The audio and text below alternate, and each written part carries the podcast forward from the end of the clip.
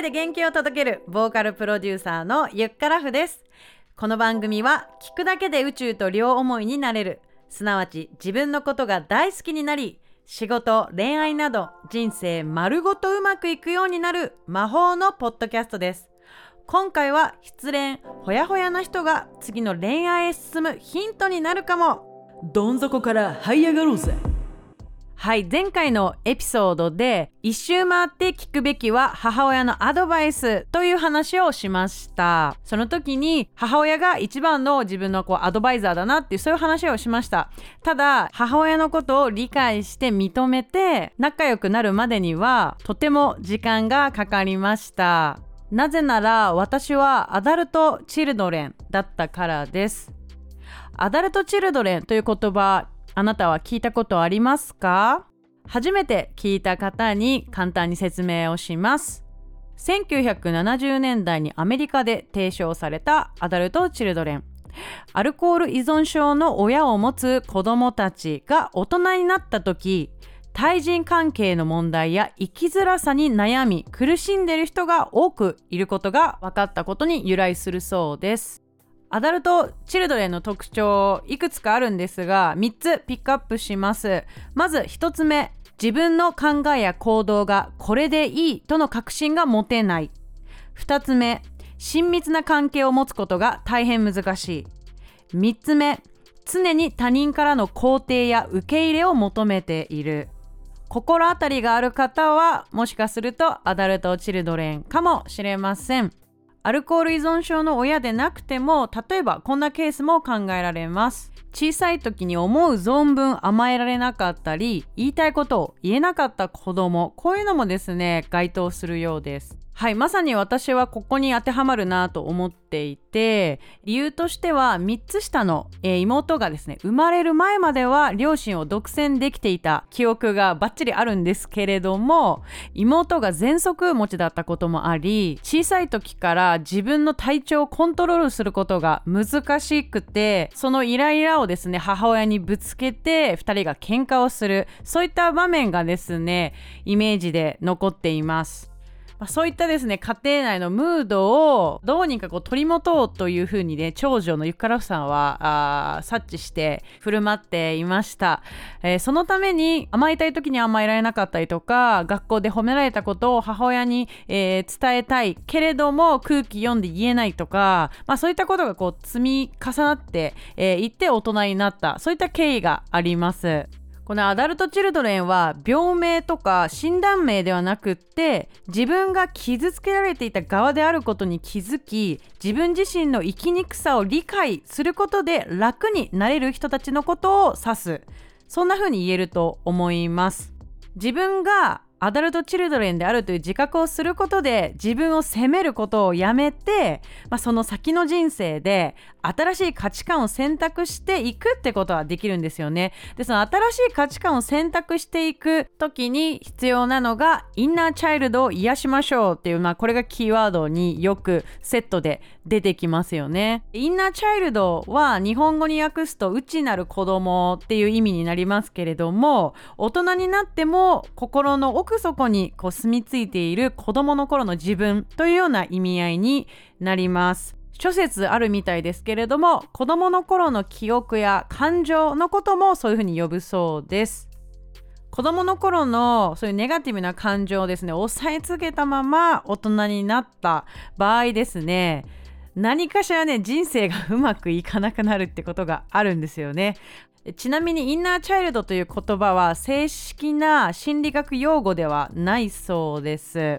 はい、えー、ただあのインナーチャイルド、まあ、これは一つのですね両方に過ぎなくてアダルト・チルドレンを癒す手法の一つというふうにですね語られることが多いそうです。ということで今回は、えー、もしかして私アダルト・チルドレンじゃねって思った、えー、節があります。ユッカラフさんがそれをですねえー、恋愛を通してインナーチャイルドを癒しそして母親と本来のですね親子関係を取り戻した、えー、その訳をですね話していきたいと思っているんです。前置き長くなりましたね。ごめんなさい。その状態で大人になって恋愛をしますとですね。この足りてない足りてない愛されたいそういった感情ですね男性に求めるわけなんですよね。もうそれが本当にもう恋愛ゲームのゴングがゴンゴンゴン鳴りますみたいな感じで。はい。母親にしてもらいたかったことを男性に求めるわけですよ。そうするとこれがどうでしょう。本当にうまくいきません。あの恋愛に関してはね、まあまあこじらせ歴がありますから、まあ、ネタは豊富に持ってるんですが、まあそういった 経験をですね、通してこれまでね、あの歌を作ってこれたってところがあるので、いろんな出会いだったりとか、こういったね、自分のバックグラウンドに対してはすごく今感謝してるんですけれども、本当に直近の直近でですね、振られた彼氏に言われた、えー、言葉それがこちら「ゆかってほんと上から目線だよね」とか「知ったかぶりするよね」とか。よくゆかさ勝手に一人で盛り上がったり突っ走ってる時あるけどあの時俺テンション下がってるから。さあの恋愛美貌録としてあの振られた彼氏に言われたこととかメモに残してるんですけれども久々にそれを今引っ張り出してきてと厳選して読んだんですけど結構笑えるね。もう今は笑い話なんですよ。もう消化してるんで。だけど当時は、あの、マジでまあムカッとしたし、でもムカッついたってことはやっぱ自分の中でそういう節があるのかなってちょっとこう振り返る機会になったんだよね。はいでこの彼はねもうちゃんとこう向き合ってくれる人だったのであの円満にお話し合いをして別れましたはいまあ、ただですね、もう、振られる時っていきなり来るからさ、もうダメージやばいじゃない。そう。そうだけどこう地獄にゴーンってね突き落とされた状態から這いつくばってですね地上に戻ってこなければならない。そうなった時にはですね、まあ、時間が解決してくれるっていうのは過去の恋愛から学んでいるんですけれども待ってらんないからもう今回の恋愛は何を学ぶべきだったのかっていうのをですねひたすら考えました。そして妹にもですねたくさん相談してうちに泊まりに来てもらって一人で寝れないからっつってね。はい、まあ、そんなことをねやっているうちにペーときました。えー、その元彼が私に向けて放った衝撃の言葉たち。実は長いこと母親に感じていた感情。そのものだったと気づきました。はい、えー、それまで恋愛の話はあまりオープンにしてこなかったんだけどもうこれで母親にちょっともうこれ伝えてみようと思ったのよ。そう。なのでこの恋愛の一部始終をね彼女に話したんですよ。母親もそれは衝撃受けますよね。後ろにね 50m ぐらい吹っ飛んだ感じだったと思うんですけれども。